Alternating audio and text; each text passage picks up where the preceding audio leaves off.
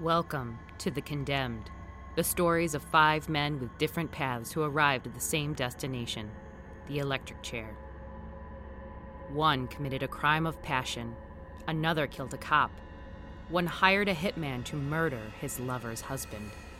One carried out revenge on a rival after a game much like rock, paper, scissors got out of hand. One robbed and killed a woman and hid her body in an attic. He made off with just $2.55. All were condemned to die in a machine invented in upstate New York that sent a thousand or more volts through a person's body for up to three minutes. They were some of the first ever to be killed by electricity. Guards called the doomed prisoners Thunderbolt jockeys. These executions would set the standard used throughout the United States. This production by Syracuse.com tells the stories that led these men down the last mile to the death chamber.